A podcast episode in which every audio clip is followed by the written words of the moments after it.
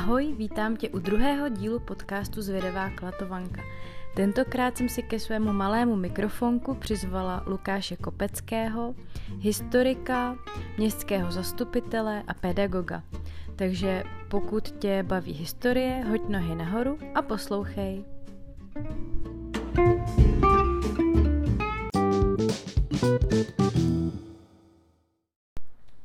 Tak Lukáši, ahoj. Ahoj. Eh, mým druhým hostem v podcastu je dneska Lukáš Kopecký, můj bývalý spolužák a kamarád a mimo jiné také historik, pedagog, eh, organizátor spousta, spousta akcí, eh, věřící člověk mimo jiné a taky politik. Lukáši, řekla jsem to ve správném pořadí, nebo jak bys to podle tvýho, jako podle tvých priorit, jak bys to seřadil, ty tvoje funkce a vlastně zájmy? Co je na prvním místě, co je potom? Tak na prvním místě je manželka. Dobře, tak ještě manžel si čerstvý, to je pravda. Ano. Měl si krásnou svatbu v kostele v létě, bylo plno, bylo to moc hezký, takže dobře, to je fajn, že to takhle Já bych bereš. to asi neseřazoval, ale možná bych tam doplnil ještě jednu podstatnou věc pro můj život. Mm-hmm. Něco nám tady zachrastilo, to nevadí. A to je průvodce hradu Velhartice. To, to beru jako, to jsem brala pod tu kategorii historie, historik, jako okay. historik yeah. ale k tomu se jako určitě dostaneme. Takže ta historie je jakoby na tom na těch předních příčkách. Mm, historie je jedna velká láska, která mě provází. A ty si to dobře pamatuješ, když jsme spolu sedávali v lavicích mm-hmm. na gymnáziu na dějepisných seminářích, takže prakticky 20 let. Jasně. No a co je potom teda? Já jsem říkala ještě uh, politik, pedagog. Tak u mě se ten pedagog s tou historií propojuje, protože vlastně každý den se k historii vracím tím, že učím tady na Masarykově základní škole mm-hmm. dějepis.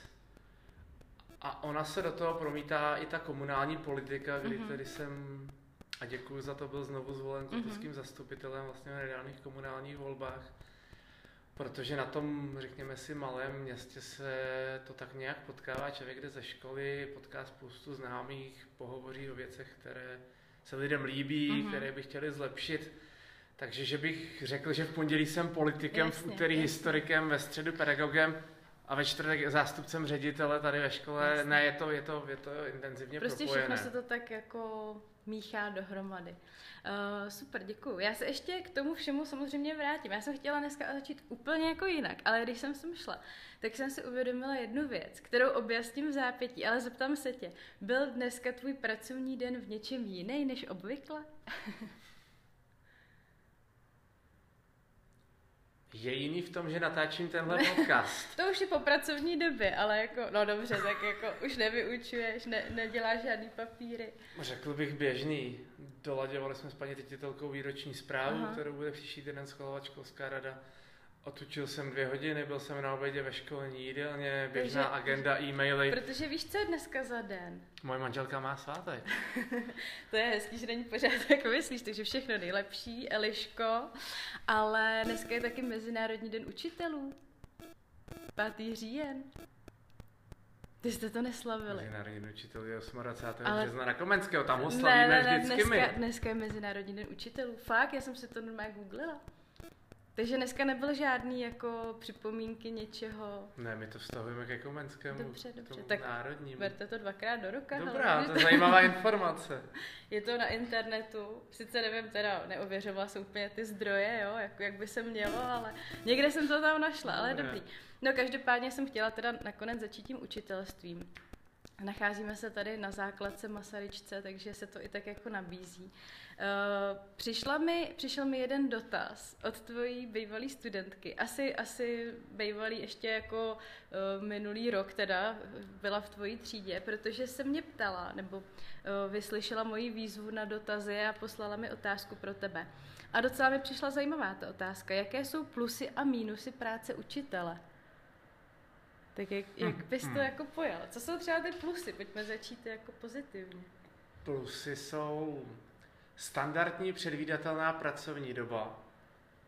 Je to pozice státního zaměstnance se všemi pro i proti, nicméně já patřím k těm pozitivně naladěným učitelům, takže za posledních pět, sedm let vnímám opravdu to většiné téma, které možná si slýchávala doma, když si vyrůstala od svých rodičů, jak se budou zvedat nebo nebudou zvedat učitelské platy. Myslím si, že se to dostalo. A teď pominu tu současnou situaci, kdy v mhm. rámci inflace každý růst platu je možná málo, tak se ty učitelské platy, hlavně pro ty začínající, jak tu moji generaci, která chce zakládat rodiny, vychovávat děti a podobně, budovat něco, tak si myslím, že se ty učitelské platy dostaly na velmi dobrou úroveň. Takže to mm. je ta, řekněme, státní péče, předvídatelnost víkendů, mm. státních svátků, prázdnin. Každý v tomhle státě rozumí tomu, jak by mohl učit a že by měl ty tři mm. měsíce mm. prázdnin. Takže to je ta předvídatelnost. Pro mě je to pořád radost v rámci dějepisu s tou mladou generací pracovat. Mínusy, je to ohromná byrokracie. Hmm. A teď to neberu z pozice, jsem zástupce ředitele, kde to k tomu prostě patří a kdybych to nevěděl, tak bych do toho asi nechodil, ale věděl jsem, co mě tak nějak čeká. Ale i pro standardního učitele je tam celá řada byrokracie, komunikace s rodiči.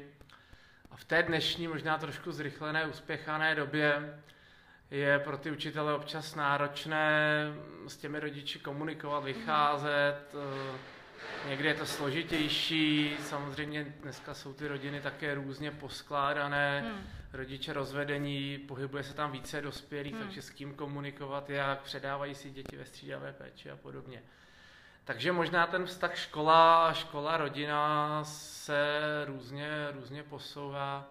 A samozřejmě jsme v 21. století a občas, je mi téměř 37, učím děti 15-14 let, které jdou do života hmm. a ten 20, 25 letý rozdíl už se projevuje třeba v technice, eh, v podobných, podobných věcech, takže vlastně to člověka i nutí, aby nesklouznul do těch mínusů, hmm. aby nebyl zaostalý svým způsobem, pořád sledovat ty moderní trendy a podobně, protože ty děti opravdu žijou, žijou v jiných světech. Takže i do té hmm. výuky se pokusit dostávat v rámci dějepisu, v rámci historie nějaké modernizační věci, co by jim bylo blízké.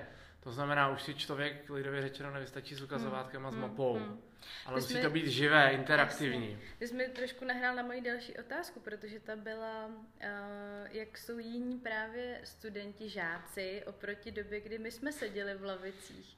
Eh, ale ty jsi to trošku teďka jakoby nakousnul, tak eh, co, co je jako jinýho nejvíc? Já razím tendenci, možná by mě služebně starší kolegové, kolegyně, teď nemyslím v Klatovech, ale napříč mm-hmm. republikou tu větu měli za zlo, ale já si myslím, že, a vychází to i z mojí zkušenosti historika, že takové to kliše, že to za našich mladých mm-hmm. let nebývalo, tohle jsme nedělali, Otevřete si třídní výkazy před stolety v Klatovském hmm. archivu hmm. nebo v jakémkoliv okresním archivu v republice. Jasně, že ty děti zloby dělaly různé problémy. Eh, nakonec, když si vzpomenu, co jsem já dělal na prvním stupni na základce, i co jsme občas s klukama vyráběli na Gimplu, tak já se pořád snažím do těch dětí, dětí vcítit, co je tam možná, já nechci říct, že to špatně, ale je to něco, na co jsme určitě my a generace našich rodičů nebyli zvyklí. Je prostě to, že s mobilním te- telefonem dneska dokážete cokoliv. Hmm. Takže ty děti hmm. ho v dobrém mohou používat pro zlepšení svých znalostí a podobně. Ale může to být ten zlý pán. V tom smyslu, ať už teda, že jsou k telefonu přikovaní pořád, nebo si se ten telefon dá zneužít vůči nějakému pedagogovi, ty příklady z republiky nebo ze světa, ze světa známe. Takže co dřív člověk to občas možná ujede ve výuce, řekne něco, co by za hodinu vzal zpátky, hmm. už by to nechtěl říct. Dřív se to nějak vyřešilo vůči rodičům a podobně, dneska ta nahrávka bude dřív venku, než se to vůbec někdo dozví a podobně a už se to nedá vzít zpátky, takže, takže s, tímhle, s tímhle nějakým způsobem umět pracovat. Ale že bych řekl, že naše generace, která maturovala před kolika, 17 lety, byla nějaká lepší, horší. Myslím si, že je potřeba v těch dětech hledat to dobré. Jasně. Nakonec jsou to budoucí snad osobnosti téhle hmm, země. Hmm. Věčně to nebude dělat naše generace, generace našich rodičů, případně prarodičů. Musí vlastně hezky poslouchá, tak jako pedagog, který vlastně to říká tak jako pozitivně, že si na nic nestěžuje, tak Ale tak eh, prostě ty děti jsou takový jako zhruba stejný, jim přirost k te- telefonu k ruce a trošku teda se jako žijou v jiných, v jiných světech i díky tady těm třeba technologiím a tak. Tak vzpomeň si, jak za našich dob jako řádili počítačové hry, akorát to všichni museli mít tu bednu a tu Jo, jo, klávesnici. Možná ten volant, no dneska to zvládnou s pomocí mobilního Jasně. telefonu mnohem jednodušeji. Taky jsme objevovali různé, různé věci. Nevím, třeba tvoje zkušenost z pohybových aktivit. Je pravda, že asi tělocvikářky a tělocvikáři napříč republikou řekl bych, že jsou stále zoufalejší a zoufalejší Hmm. z hlediska pohybových aktivit ano. ty, jak se říká, vrtulníkové děti ráno kolena kolem Mm. školy, která přiváží, odpoledne odváží. Já to nedokážu posoudit, Mm, protože ještě nemám, nemám děti, které přiváží na kroužky, ale slyším jako od eh, kolegyň i mimo tuhle školu, že to s tím pohybem je složité a To říkají to no. trenéři na hokeji, na Mm, fotbale, na mm. různých sportech. Tam ale to si myslím, že nakonec se to možná ukázalo, říkali to i lékaři třeba při covidu, že nám prostě chybí ta aktivita a ty různé civilizační choroby jsou Jasně. potom lépe se prosazují těch lidech. Takže možná s tím tělocvikem, ale to je otázka Jo? asi, kterou v tomhle podcastu nevyřešíme. Asi A ne. říkat to tobě jako atletce. Uh, to, to je na delší asi povídání, možná jako jiný i téma. Hmm. Ale vraťme se ještě teda eh, k tomu tvýmu uh, pedagogickému tady působení. Uh, učíš ty jinak, než učili tebe, učitele? Našel jsi nějaký jako uh, svůj způsob, že jsi třeba načerpal, takhle bych to chtěl dělat, jako to dělal ten a ten, a takhle bych to třeba dělat nechtěl, budu to dělat takhle. Přiznám se, že v dějepise používám věty nebo fráze, které mi z gymnázia zůstaly Třeba věty typu eh, řekněte mi jakékoliv datum Ne, já vám ne, řeknu, ne, co to se ne, ten den to stalo. rozhodně ne, nejsem ředitel země jako vole. Ale Tento pravda- den se nic významného nestalo. Není pravda, každý den se něco významného stalo, každý den se někdo narodil. Jasně. Takže něco používám z toho, co jsem dostal na gymnáziu, věc, věc, věci z dějepisných seminářů na univerzitě.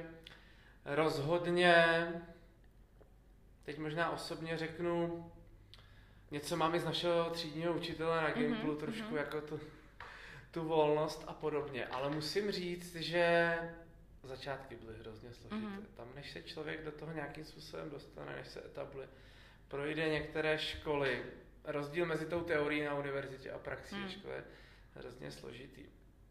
Ale každý učitel je, každý učitel je osobnost.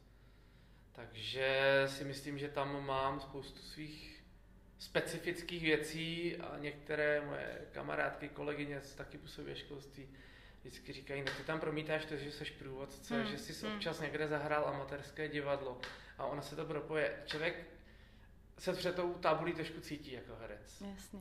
A nevím, já jsem schopen ze sebe i předmětmi udělat srandu v Hmm. nějaké, nějaké míře, takže to trošku možná divadlo musí být a nakonec jako by to v nich v hlavách něco zůstalo, Hmm. tak to, co si máš zapamatovat, musí být spojeno s nějakým zajímavým, možná vtipným okamžikem. Tak já jsem slyšela s tebou rozhovor i pro Český rozhlas, kde jsi říkal vlastně naopak, že v roli průvodce uh, si jako doplňuješ ten výklad svýma vlastníma jako znalostma, co si kde jako najdeš a tak, tak možná i naopak, že v roli šk- eh, jako učitele si zase ten výklad doplňuješ třeba nějakýma jako zajímavostma, uh, jako, aby to, ten výklad byl vlastně lákavý, aby se teda do toho ty děti třeba ponořily víc a tak. Určitě se mi to propojuje věci, které znám z výkladu z hradu středověku, používám v sedmé třídě u českého Hmm, středověku velmi intenzivně. Pomáhá mi to. Naopak 20. století, které bádám jako historik, píšu články, přednáším, mi používá ve 20. století. Ale člověk neustále něco čte, vnímá, Hmm, poslouchá různé speciální podcasty, typicky přepište dějiny, mě občas otvírá ty obzory, ty obzory dál, takže se to tak... Že tvoje výhoda je prostě, že si ten výklad umíš obohatit těma dalšíma informacemi, kterým se vlastně věnuješ i jako ve volném Ano, čase. proto bych nemohl učit matematiku, protože tam mi žádný podcast nezmění jedna plus jedna, když to Jasně, řeknu lakonicky. Jo, jo. která látka, protože jste už jako zmínil to, ty témata třeba, kterým se věnuješ, která látka, kterou učíš, vykládáš, tě fakt nebaví? Protože ty jsi odborník a vím, že to máš rád, prostě druhá světová válka a moderní dějiny, to, to v tom jsi jako ryba ve vodě, že jo, ale jsou prostě období, který bys třeba radši ani neučil. Jsem v tom jako ryba ve vodě, navíc taky takový to kliše, který slycháme poslední roky, že se to učí málo, že se to učí mm-hmm. špatně, že ty děti neznají. No ono od 24. února od ruského vpádu na Ukrajinu se nám vlastně ten dějepis propojuje se současností, protože hmm. uč bitvu u Charkova hmm. bez aktuálního hmm. kontextu, hmm. druhou hmm. světovou hmm. válku a současnou dobu. Ale abych z toho neutekl, eh, čím dál do hloubky, tím mě to baví asi méně. Hmm. Ale i v té šesté třídě v pravěku, starověku Mám rád Kelty. Mm-hmm. Vždycky si vzpomenu, jak jsme na gymnáziu jeli na Opidu, na, na závěsti, na Zbraslavy, nebo abychom zůstali v okrese, že jo, sedlo nad Albrechticemi. Takže to regionální propojení a římský dějiny. Mm-hmm. Ty mě vždycky hrozně bavily.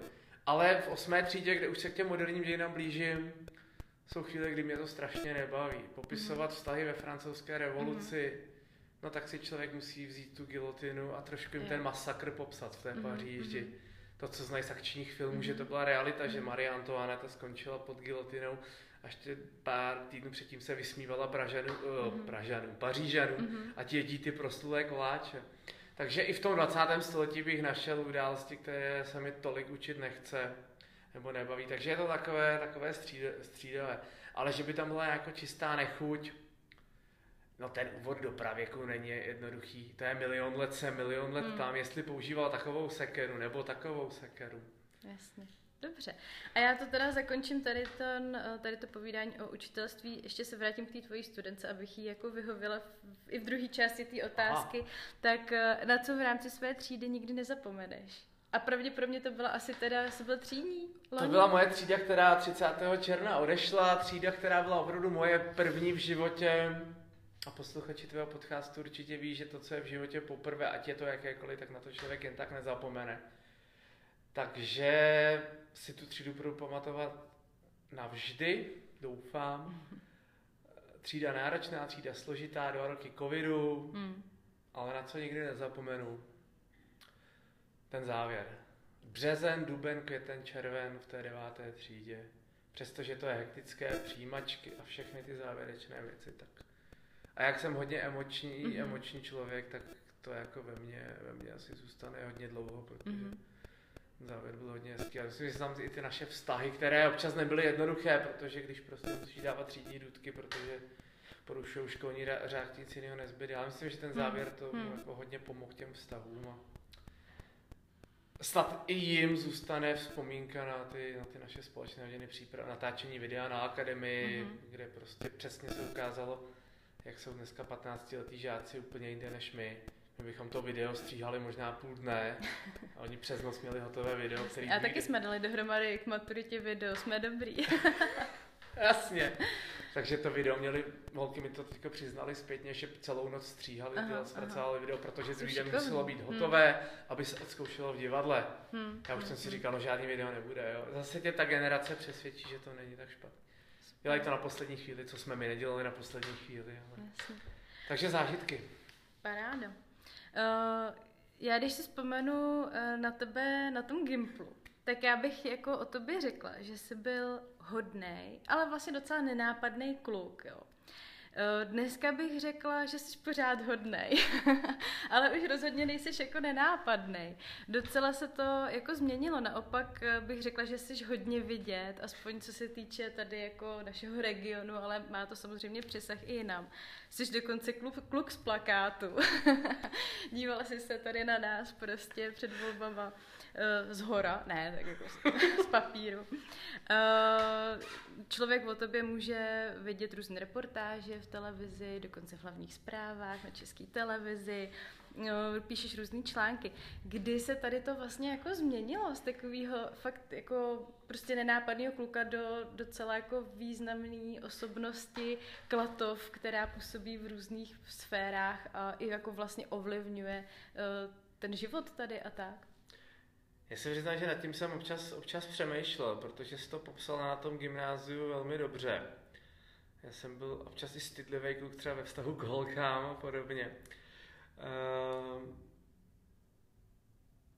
zlomilo se to přechodem na vysokou školu, ale to by byla teda mm. hodně obecná fráze. Ale někdy v tom druhém ročníku, když jsme začali mít ty zajímavé semináře a podobně, tak se mi začaly zúročovat některé věci, které jsem na Gimplu načerpal právě na těch seminářích mm-hmm. s paní profesorkou Protivovou, kterou jsme občas proklínali, proč se to učíme. Mm-hmm. Ono se to v tom druháku na té univerzitě ukázalo. A občas do toho všeobecného ticha na tom semináři, kdy nikdo nechtěl nic říct, a to tak si říkal, tak Kopecký víš to ne, tak jsme se to učili. Tak tam začali nás i učit debatovat. Jo. Což si myslím, hmm. že jako taky často těm Čechům chybí, pak to skončí hmm. jenom tím přeřváváním vlastních názorů. No a pak se to v létě zlomilo, protože jsem přišel na Velhartice. Mm-hmm. Ten hrad, to provádění, kde s těma lidma musíš pracovat, kde můžeš 45-50 minut mluvit to, co máš naučené, pak ti na konci hodí takový dotaz, že nevíš, jak se z toho vylez a bude. Takže to provádění, následně tam hraní divadel na, na, na tom Velhartickém radě, si myslím, že mě hodně, hodně v tomhle jako otevřelo, že jsem neměl problém mm. začít nějakým způsobem uh, veřejně vystupovat. Ale stejně si pamatuju nějakých 11-12 let zpátky. Uvědomil jsem si to zrovna včera, když jsem si připravoval teď na víkend prezentaci k 150 letům zemědělské školy, tak jsem vlastně našel fotky z prezentace, kterou jsem tam měl v roce 2011, když jsme tam Františku mm. Machníkovi odhalovali tu pamětní desku a říkal jsem si, to tehdy jsem měl jako 5 A4 napsaného textu, co budu chtít říkat. A minimálně jsem se do toho papíru musel dívat. Dneska mi fakt jako stačí mm. odrážky. Děkuji za to, mm. že tohle mm. dokážu. Takže to byla možnost přednášet na konferencích, takže i lidé, kteří mi dali šanci někde promluvit, vys přednášet na té zemědělce v tom roce 2011. Ale hrad tomu pomáhal a každá hodina s dětmi, kdy si před ně musíš stoupnout. Teď řekneš, že, že to, co si popsala, vnímám velmi hezky a je to tak. Ale přál bych ti zažít moje pocity, když jsem měl první rodičák v roce 2018. Hmm. Když už by člověk řekl, že zvládne cokoliv, když zvládne mluvit s dětma. Postav se před 25-30 nových rodičů.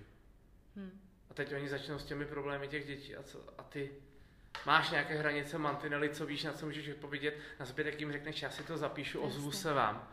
Takže pořád je to Nemusel si psát to zprosté slovíčko na tabuli jako v pelíškách. ne, ne, ne, ne, musel jsem si dát na Evu Olubou. Takže a zase, kdybych dneska měl přednášet plnému španělskému sálu na Pražském radě o něčem, tak asi taky nebudu mhm. suverénní a asi si tu osnovu minimálně napíšu a podobně. Ale je to kombinace toho, co jsme, to, toho, co jsme poslali, protože neposlali, popsali. Člověk se musí prostě učit. A taková ta veřejná jako angažovanost, to se v tobě probudilo jako kdy? no, já bych řekl, že to hodně souvisí s tím, když jsem začal psát diplomku o Františku Machníkovi, mm-hmm. o vlastně osudové postavě mého života z hlediska bádání. Velké osobnosti Klato. Na to se chci taky zeptat, nepředbíhej, mám to tady, mám to tady. tak tam jsem vlastně, ta diplomka dostala cenu Edvarda Benaše mm-hmm. se zimově ústí v roce 2011. Už tam jsem musel vystoupit mm. před naprosto neznámými lidmi a vlastně tak nějak poděkovat, ale vlastně říct, kdo byl Machník a podobně. A na to se začala nabalovat celá řada akcí. Dneska tady v zemědělské škole, v jeho rodné vesnici v Nebřehovicích. A tak nějak jsem si začal uvědomovat, že spousta věcí kolem nás tak plyne, zvláště s tou historií. Tak jsem si říkal někde připomenout přednáškou, napsat nějaký článek. A ono se to pak začalo projevovat tím, že jsem se vlastně z toho pětiletého studia v Budějovicích vrátil do Klatov, sice jsem učil tři roky mimo Klatově, ale vlastně jsem si začal všímat toho svého okolí, jak se to tady posouvá ve spoustě věcí k lepšímu, kde by něco chtělo. Už od roku 2009 jsem byl vlastně členem ODS, mm-hmm. mě ta mhm. politika vždycky strašně lákala a zajímala. Nakonec si pamatuju, že jsem na Gimplu čet noviny, sice byly hlavně Sport, o sportu, ale doma jsem čet noviny o společnosti a o politice. I provázanost tou historií. Mm-hmm. Takže si to tak všechno nabalovalo. Ale kdybych se třeba nevěnoval tomu, že jsem někde navrhl, že by mohl být nějaký zapomenutý důležitý člověk pamětní desku, mm-hmm. tak mhm. bych se nepotkal se zajímavými lidmi mm-hmm. a podobně. Mhm. Takže je to taková kombinace. A asi i ta vysoká škola, možná když si někteří lidé na Gimplu ve mně vypěstovali takový ten pocit, že ne, nemělo by být jednotlivci lhostejné, co se děje mm-hmm. kolem něj. Že by neměl hrát jenom ten svůj píseček. Že když budeme všichni si hlídat svůj byt, že ten bude hezký a okolí nám bude ukradené, tak se tady za chvilku pomlátíme a umřeme ve, ve špíně, protože nám bude ten veřejný hmm. prostor úplně ukradený. Uh, no a to bylo v kombinaci s tím, že jsem zjistil, že jsem někde navrhl pamětní desko, pak jsem zjistil, že když to nevychodím, nezařídím, hmm nedej bože, neseženu od někoho, kdo to zaplatí a podobně, tak ta deska nebude. Ono navrhnout to nějaké radnici, nějakému starostovi XY. Takže prostě dotáhnout ty věci do konce. věci do konce. Super. Ještě se ke všem to, co si napous, já se tě chci víc zeptat do detailu, ale pojďme teda se trošku věnovat teda té historii, jo, která tě provází a je to tvoje teda láska číslo dvě. uh, asi, asi jako jsem pochopila z toho, co, co o tobě vím, že uh, ta tvoje láska k té historii teda pramení z té rodiny, kde třeba dědeček vlastně, mm. že jo, byl uh, po 48. v proti komunistickým odboji a převáděl dokonce lidi mm. přes hranice a byl za to i jako in memoriam oceněný, že jo? takže asi ta rodinná historie ta pro tebe hodně znamenala, to si to i někde už jako říkal. Uh, ještě, ještě někdo další třeba v, někomu dalšímu vděčí za tu lásku k historii, že si vůbec se tomu začal věnovat? Jestli třeba někdo z, teda z těch pedagogů na Gimplu nebo ještě Jednoznačně někdo? je to v rodině.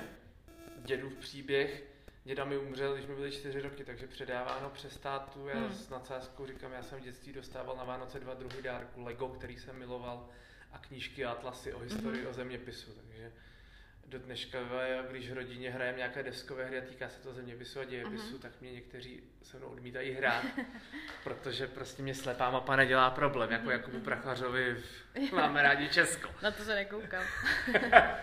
Ale, takže rodinný základ, na Gimplu jednoznačně, oba dějepisáři, uh-huh.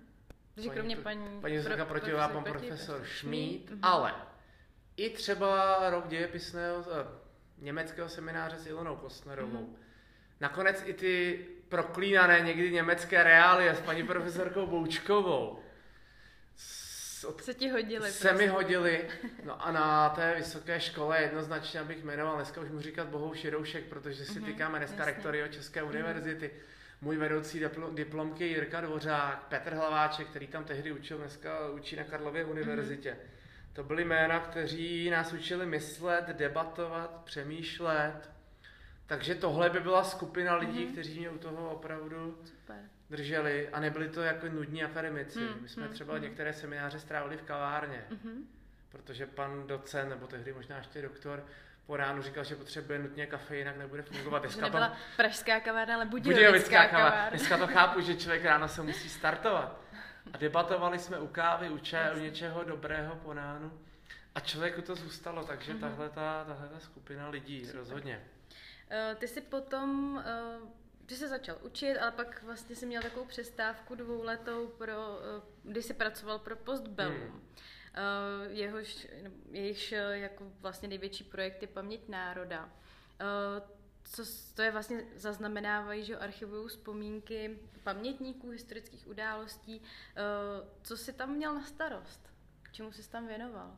Já jsem v roce 2013 trošku odcházel ze školství s pocitem, že se tam asi jen tak nevrátím, protože to rok učení v Plzni, jakkoliv moje milovaná Škoda Plzeň tehdy vyhrála jediný extraligový titul, tak nebylo úplně jednoduché. Takže jsem vlastně říkal, no školství fakt ne. Ale já jsem ve školství reálně zůstal, já jsem dělal dva roky koordinátora projektu, který se jmenuje Příběhy našich sousedů, do kterého se letos zapojuju, teď už jako mm-hmm. pedagog zase s, dě, s žákovským kolektivem, ale v podstatě jsem v Plzni koordinoval, kdy žákovské týmy pod vedením dějepisáře, občankáře mm-hmm. natáčejí vzpomínky pamětníků a v podstatě dělají takovou jakoby potom závěrečnou soutěžní prezentaci, kde prezentují příběhy, takže jsem měla na starost prostě, aby všechno sedělo, aby termíny byly dodržovány, papír bylo natočeno, aby ty výstupy byly správně. Takže jsem se vlastně ve školství pohyboval z té, z té druhé strany, což mi taky hodně pomohlo potom třeba v roli třídního učitele, když jsem pochopil,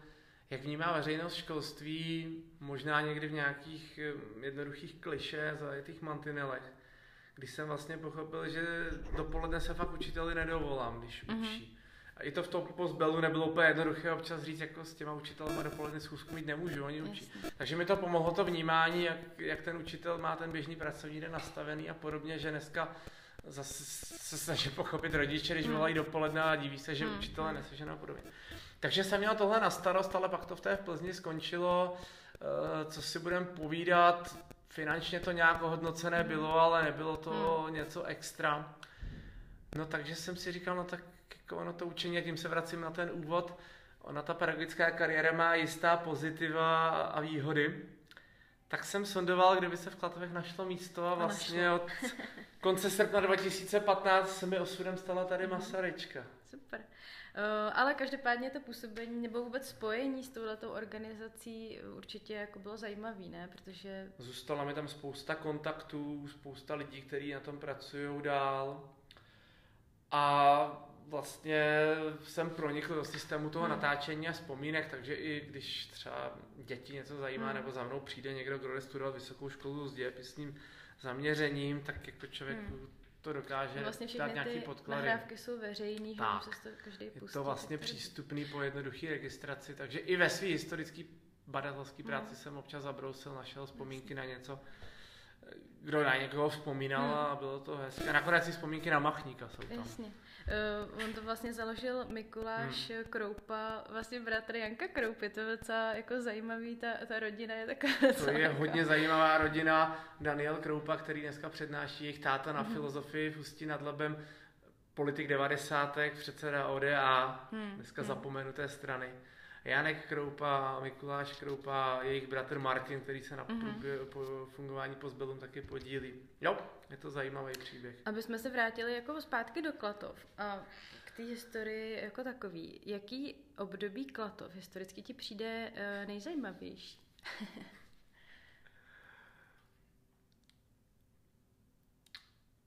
Já ti z toho uteču. Já bych chtěl na týden zažít Klatovy 30.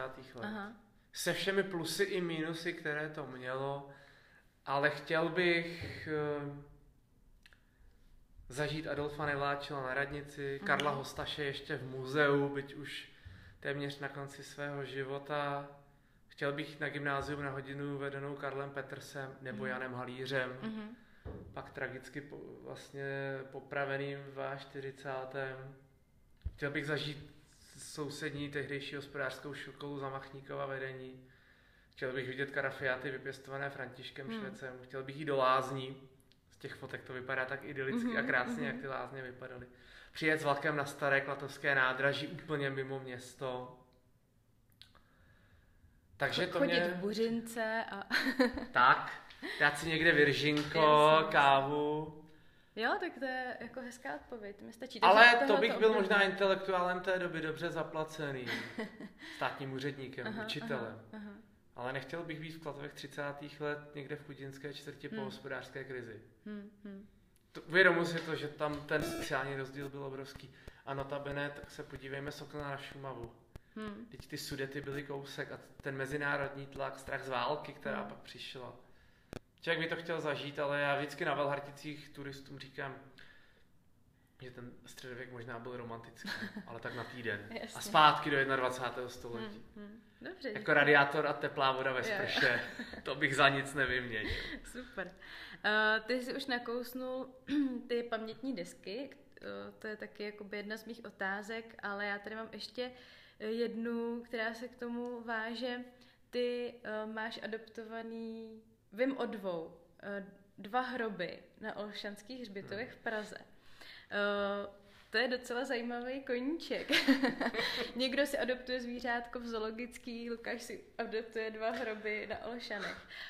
Um, Uh, jak, jsi, jak jsi k tomu přišel? Nebo já vím, že ten jeden uh, hrob je Karla Jonáše, uh, spisovatele, a uh, druhý je Josefa Ptáka, to byl brigádní generál. Uh, dokonce jsem viděla právě tu reportáž, kterou si hmm. k tomu měl.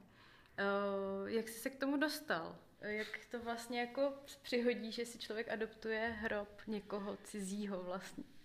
Já jsem si teď uvědomil jedno, jedno svatební přání. z rodiny mé, mé manželky, kde bylo napsáno, co si Lukáš přináší do manželství. Má dva hroby. Takže mě to, tak, mě to tak provází, ale ani nejsou moje, jasně, samozřejmě. Jasně. Mm, ten příběh začal, posluchači to jméno určitě budou znát, architekt Zdeněk Lukeš. Mm-hmm. Architekt Pražského hradu za Václava Havla, desítky knih vlastně o architektuře, hlavně na mém městě.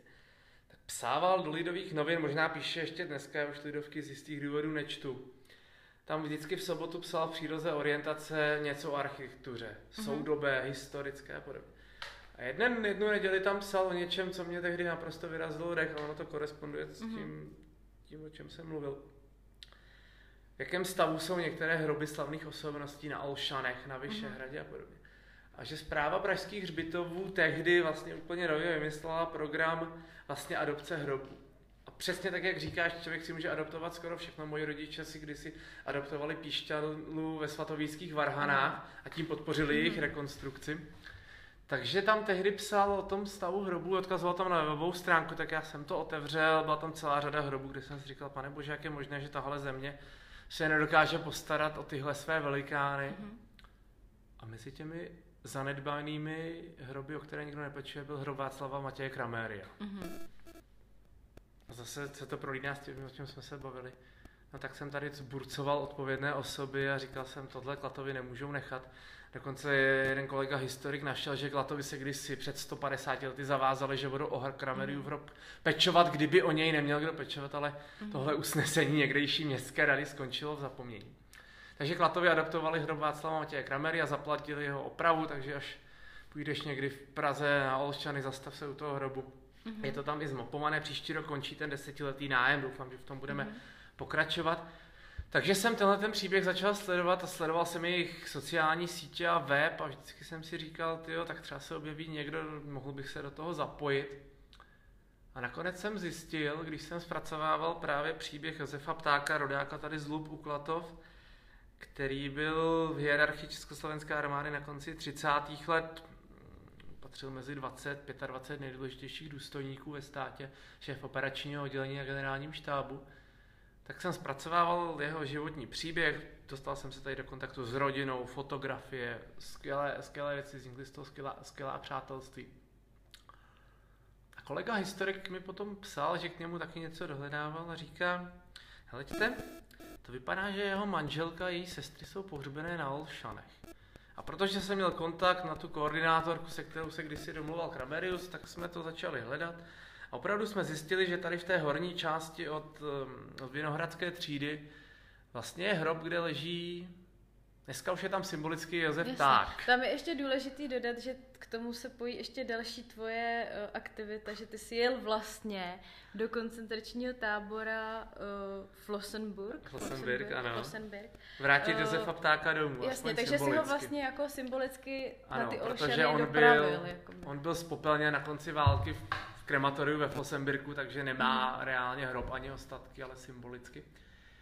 Takže jsme tehdy zjistili někdy v roce 2016, 17, že tam ten hrob opravdu je, že tam je paní Ptáková, jeho manželka, se kterou žil sotva rok, než mm. ho hmm. zatkli a už se hmm. pak skoro nikdy nepotkali. Že tam jsou její sestry, které se nikdy nevdaly. Tři neprovdané sestry. Mm. Taky fascinující pozoruhodné na 20. století. No a paní Dvořáčková tehdy říká, no vypadá to, že na ten hrob nikdo neplatí, musíme podle nějakého zákona vyhlášky počkat, jestli se někdo neozve na naši výzvu, prostě na hrob dali ceduly, jestli ten hrob někdo mm-hmm. spravujete, staráte se o něj, přihlašte se. Úplně jinak by se jako zrušil? Nebo ne, jinak by s tím člověkem prvním jednali, protože by třeba zjistili, že k tomu má nějakou příbuzenskou vazbu. Mm-hmm.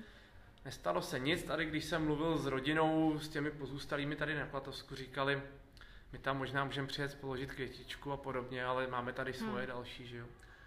No, tak jsme ten hrob zařadili do programu adopcí a já jsem ho hmm. vlastně adoptoval. Dali jsme ho trošku dohromady, symbolicky jsme tam vrátili Josefa Ptáka, takže už kdo půjde okolo, se dále je pohřben Josef Lada, takže hmm. takové zajímavé propojení. No a pak cestami, když jsem chodil po Olšanech, od Krameria k Ptákovi, od dvou velkých klatovanů, hmm jsem narazil na hrob Karla Jonáše, prvorepublikového nebo ještě za Rakouska novináře, spisovatele, eh, autora divadelních her, no a protože byl blízký agrární straně, která mě velmi zajímá, tak jsem ho adoptoval taky. Mm-hmm. Máš ještě v plánu adoptovat nějaké další hroby? Asi ne. To by se musela objevit opravdu osobnost, která mi by byla hodně blízká. Ale je pravda, když na těch webovkách, které čas od času sleduji, najdu někoho, tak spíš se snažím to poslat na místa, kde Jasně. by to mohlo někoho zajímat, mm. nějakou firmu, školu a podobně, která k němu má vztah. Tam i to financování mm. je samozřejmě mm. možná jednodušší, takže spíš říkat, podívejte se, tady máte svého slavného předka, osobnost a možná... Kolik, kolik to stojí vlastně? Tam je ty částky v podstatě u, u Josefa Ptáka to byl adopční nájem v hodnotě někdy 5-6 tisíc na 10 let. Mm-hmm. U Karla Jonáše tím, že je to starší rok trošku vyšší. Ale je to o tom, že tam pak chodíte udržovat hmm. květiny, podobně. A pokud je člověk nějakým způsobem solventní a v hroby potřeboval investici, tak samozřejmě do něj může investovat ve spolupráci se správou, se správou hřbitovů. Takže Naštěstí... děláš výlety do Prahy občas. Ano, občas jedeme do Prahy na hroby. Dobře. Uh, krom teda tady, tady toho hmm. tématu um, děláš taky, organizuješ vlastně um, umistování pamětních desek. Už jich máš na svém kontě docela dost. Um, Dokonce si za to byl i třeba oceněný, že Já jsem si uh, našla, že si vlastně dostal ocenění za realizaci desek Adolfu Opálkovi, eh, dokonce i v Ružomberoku, eh, v Brně, ne, tam mm-hmm. někde na, na škole, kde, kde byl v Ružomberoku v kasárnách, ano, kde působil. Kde uh, jak je to jako náročný tady to vlastně dělat? A podle čeho si vybíráš vlastně ty osobnosti, kterým chceš věnovat tu, to úsilí, hmm. aby se ta deska někde objevila? Je to náročný, časově, občas fyzicky, člověk musí jít na druhý konec republiky hmm. a podobně. Na druhou stranu je to o tom, co jsem říkal, co si člověk neudělá, to často nemá, protože lidi mají spoustu jiných starostí. Na druhou stranu, za těch 10-12 let, co to dělám, tak jsem se až na výjimky nesetkal s nějakým odmítavým postojem. Mm-hmm. Vždycky je tam nějaká snaha pomoct, řešit to ten přístup obou dvou velitelů v Ružomberoku, fantastický. Mm-hmm řešit nějakou pamětní desku v době, kdy slovenská armáda v sousední zemi probíhá válka hmm, hmm. a oni opravdu dávali kapacitu, svoji energii do vyřešení těchto věcí a myslím si, že to dopadlo velmi, velmi hezky. Takže náročné to je, baví mě to, je to radost a kde se to vzalo? Všechno to začíná v diplomce o Františku mm-hmm. Machníkovi, na kterou, kterou jsem obhájil před 11 lety. Mm-hmm. A za těch 11 let se mi díky Machníkovi nabalila celá řada příběhů, včetně zmiňovaného třeba Josefa Ptáka, mm-hmm. který s tím souvisí. Takže se tak snažím to, o to připomínání od Václava, pardon, od Františka Machníka vedla cesta k jeho vlastně šéfovi vojenského kabinetu, jistému majoru, posledně podplukovníku Václavu Kropáčkovi, jehož manželka v Dejvicích ukrývala opálku. Mm-hmm. A já když jsem si dohledával k opálkovi nějaké materiál, že mě zajímal ten jeho život před válkou. Všichni řešíme 42. jako klíčový mm-hmm. rok, kostel a atentát, ale ty kluci přece měli mm. svoje běžné životy. Tak jsem jel do Brna do archivu a pak jsem si tam četl v těch školních katalozích, když na tebe najednou vystoupí maturant Adolf Opálka v 630. Hmm. který netuší, že přesně 6 let po své maturitě bude svádět poslední boj svého života v červnu 42. A pak jsem si tam čet, protože v brněnském archivu jsou dochované pobytové přihlášky. On byl z vesnice, takže v hmm. Brně se musel zaregistrovat na nějaké policejní služebně, že tam teď bydlí, mm-hmm. že tam studuje. A ty si říkáš, tak ty ulice tady jsou, tady je ta škola. Tak jsem si prošel Brno a najednou se mi otevřela úplně, někdo by řekl, bláznivá myšlenka jsem chodil do školy, tady poprvé bydlel, tady sloužil v kasárnech. To jsou tři pamětní desky. Škola, kasárna a soukromý majitel domu. Během dvou let vymyšleno, prosazeno. Je fakt, že jsem si ty desky zafinancoval sám, protože ta cesta, když bych někoho hledal, by asi byla dost mhm. dlouhá. Nebylo to zase úplně tak extrémně drahé. My prostě, Eliško, nejedeme na dovolenou. Možná jenom natočíš podcast s mojí manželkou, která ti bude vyprávět, že každá dovolená pak končila někde u archivu nebo na hřbitově, protože tam jsem si musel něco nutně nafotit. Takže se to nabaluje a otvírají se různé, různé příběhy a myslím si, že lidé... Ano, jsme ve škole. Je to autentické, zvoní. lidé by měli, když půjdou ulicemi, občas vědět, že tam někdo slavný bydl, že tam někdo slavný žil. Ono je hezké napsat článek do časopisu, do nějakého sborníku. Hmm. Ale to potom někde zapadne v knihovně, ale pamětní deska. Třeba s QR kódem, kde si lidi najdou další informace. Jo, super. A ostatní parašutisti těch desek mají dost? Já myslím, že se to třeba za posledních deset let od toho 70. k 80. výročí mm-hmm. hodně zlepšilo. A hlavně celá řada iniciativ, které odhalují pamětní desky těm spolupracovníkům, těm obyčejným v uvozovkách lidem, kteří jim otevřeli ty dveře a nechali je přespat, nechali je u sebe být, zaplatili za to většinou životy. Takže si myslím, že za deset let jsme ušli z hlediska Heidrichiády a připomínání těchto hmm. těch obětí obrovský kus cesty dopředu. No co se týče toho připomínání, tak ty třeba připomínáš i těch 73 obětí ve spálném lese, tak k tomu se chystá nějaká dokonce publikace nebo tak, tak něco, že jo? my jsme s kolegy mysleli, že už třeba vyjde letos k tomu 80. výročí, ale pořád je to zhledání informací, takže nechci nic úplně veřejně slibovat, ale nějakým způsobem Jasně se... Ono je pořád, že jo, koho připomíná. No, osobností je tady jako hodně, nebo těch událostí. Eh, když si už mluvil hmm. o tom Fratišku Machníkovi, ten k tobě tak nějak jako patří. Vím, že my jsme spolu i o něm asi mluvili hmm. jako několikrát. Byl to vlastně politik, ministr obrany, poslanec a řídil právě tady zemědělskou školu v Klatovech, že jo. Eh, proč, proč vlastně si o něm psal diplomku? Proč jsi si vybral zrovna jako jeho? Protože v septimě na gymnáziu pan profesor Schmidt na dějepisném semináři mluvil o tom, že tady byl jistý učitel František Machní, který tady byl ředitelem a pak to dotáhl do celostátní politiky a budoval ty bunkry, tedy mm-hmm. pohraniční opevnění, teda ne on, ale za jeho ministrování.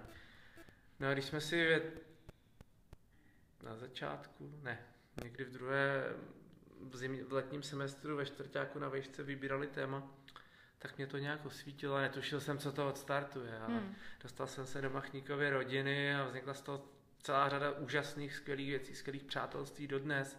Pamětní desky, připomínání, seznámení se spoustou zajímavých lidí, skvělá diplomka, diplomová práce o dvou z těch stranách, hmm. když limit byl 80 až 90. Eh, snad kniha do budoucna, hmm. snažím se na tom nějakým způsobem pracovat. A prostě zajímavý životní osud ovlivněný bys, dvěma totalitní režimy. Když bys měl vypíchnout, co, proč je pro Klatově tak významný? Protože z té zemědělské školy udělal opravdu fantastický vzdělávací ústav široko daleko od Přeštic někam po písek minimálně a směrem nahoru až k příbrami. Tady byli ti studenti. No a člověk, který byl obrovským, obrovským vlastencem a mm. snažil se to vlastenství dostat i do politiky a pak za to byl trestán, ať už za nacistického nebo za komunistického režimu. Hmm. Dokonce Němci odsoudili k trestu smrti, pak se to hmm. změnilo. Zavřeli ho komunisti, ale tak, jak jsem hovořil z vnoučaty jeho, tak to byl člověk, který pro tu rodinu dodnes zůstává určitým hmm. morálním vzorem. Hmm.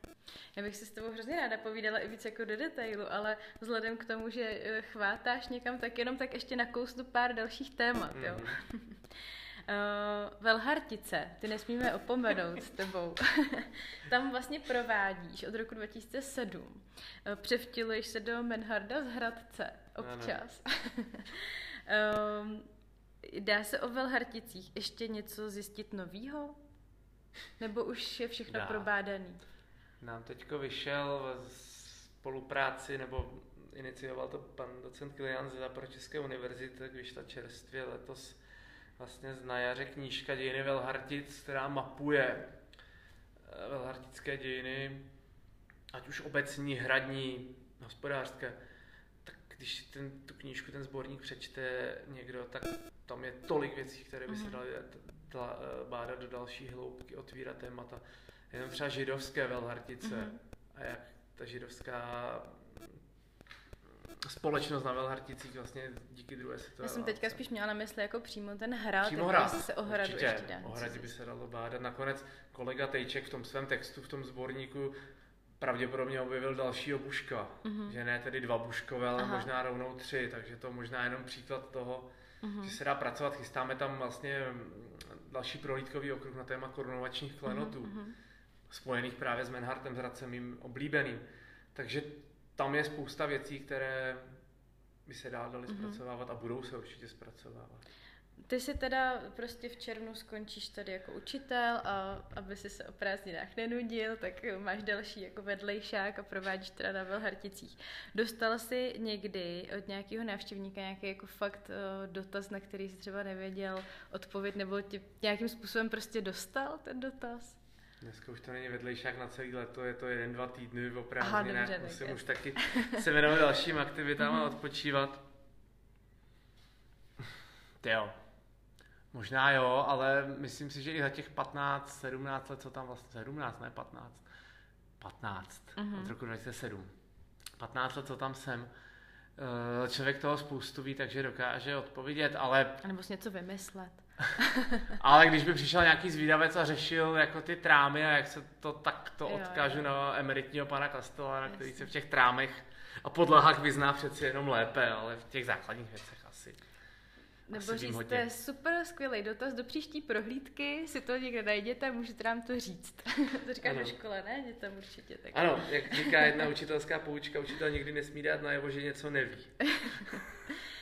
um, Benhard z Hradce je teda tvoje oblíbená postava, proč jsi ho vybral? Protože ty se, ty se do něj opravdu jako převtěluješ, jo? Při těch asi eh, těch komentovaných eh, kostýmových eh, prohlídkách, nebo jak ještě tam jako je zafigurovaný. Kdybych se na týden mohl vrátit do středověku, tak bych přesně chtěl do doby, abych mohl potkat Menharta z Hradce a Zikmunda Lucemburské jako českého krále.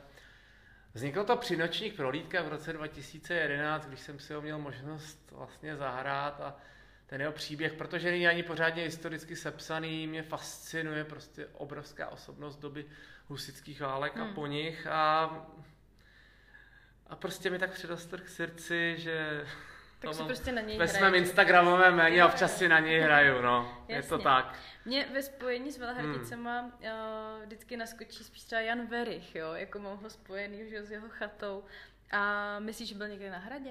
Byl. Jo? 100% tam byl jednou, to víme, ale byl tam ještě víckrát, protože vzpomínali lidi, kteří za ním jezdili, že by, že by byli rádi, kdyby se s ním třeba ještě někdy mohli setkat a on by je vzal na ty Velhartice, uh-huh. ale byl tam stoprocentně před, ještě před válkou eh, se podívat na jednu divadelní hru uh-huh. na hradě, takže, takže víme, že tam byl, ale, ale on se on tu svoji chatu moc neopouštěl, uh-huh. že byl tam rád jako v tom svým klidu a, a tak. Super.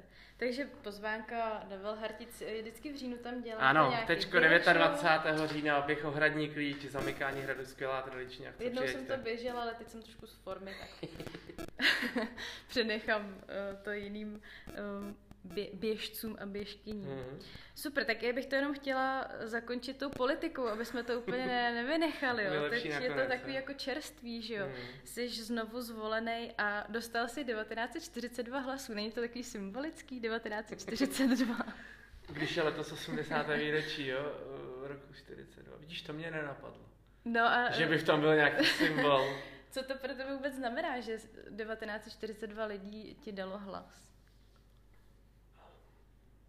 Velké poděkování, vděčnost, asi ocenění nějakých mých společenských aktivit, toho, o čem jsme se tady bavili, v jistým smyslu závazek, zase člověk bude za čtyři roky skládat účty, já nechci, aby to znělo jako France, ale já si přiznám, že mě to baví, jak většina lidí na politiku nadává a podobně, tak um, člověk má šanci nějaký věci posouvat dál, na něčem se podílet, svým způsobem vstupovat do historie, ale je to dané i tím, nebo rozhodně bylo, a doufám, že to bude pokračovat i novém zastupitelstvu, že se tam schází tým lidí, kteří chtějí Klatovi nějakým způsobem posouvat dopředu, snaží se pro ty Klatovy něco dělat. Pořád se říká, že ta komunální politika je lepší než ta takzvaně velká, to asi rozhodně jo.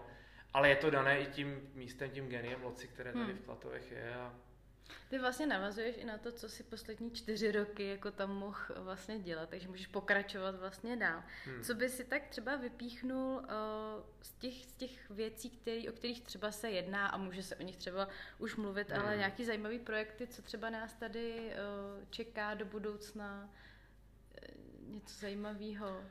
Tak já věřím, že v těch následujících čtyřech letech pohneme s objektem, město pohne s tím objektem bývalého jezuitského semináře, sodovkárny, později mm-hmm. pivovaru, které by se snad mělo změnit hlavně v rekonstruovanou, mhm. opravenou, mm-hmm. revitalizovanou budovu ve využití galerie Klatovy Klenová a dalších institucí a měla by se tam prezentovat i nějakou dobrou formou vlastně historie Klatov.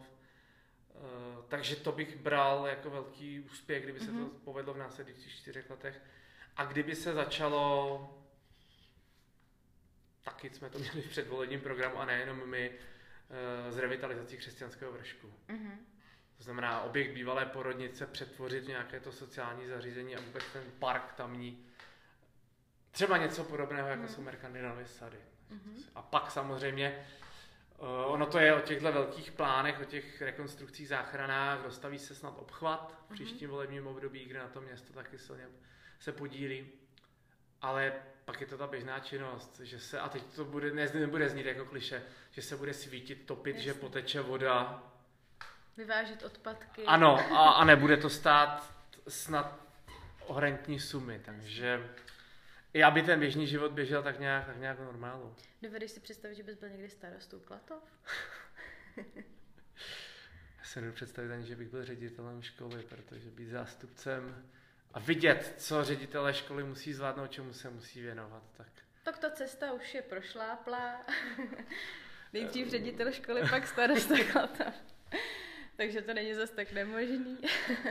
Já bych to asi nechal být nějakých dalších komentářů. Jasně. Mě by ty děti asi se chyběly. Hmm. Jasně. Poslední otázka, hmm. než, než mi utečeš. Uh, jaký je tvoje nejoblíbenější místo v Klatovech, kam si třeba chodíš hrát, odpočinout, nebo zapřemýšlet, nebo se pobavit, nebo se dobře najíst? hmm. Ty jo, to je dobrá otázka na závěr. A nechci z toho utéct s tím, že řeknu, že mám rád Klatovy jako celek. Ale uh, víš, co mám nejradši na Klatovech? Když se do nich bezpečně vracím a z každé světové strany spatřím černou věž, tu siluetu a vím, že jsem, vím, že jsem doma. Ale kdybych teda měl opravdu říct jedno konkrétní místo,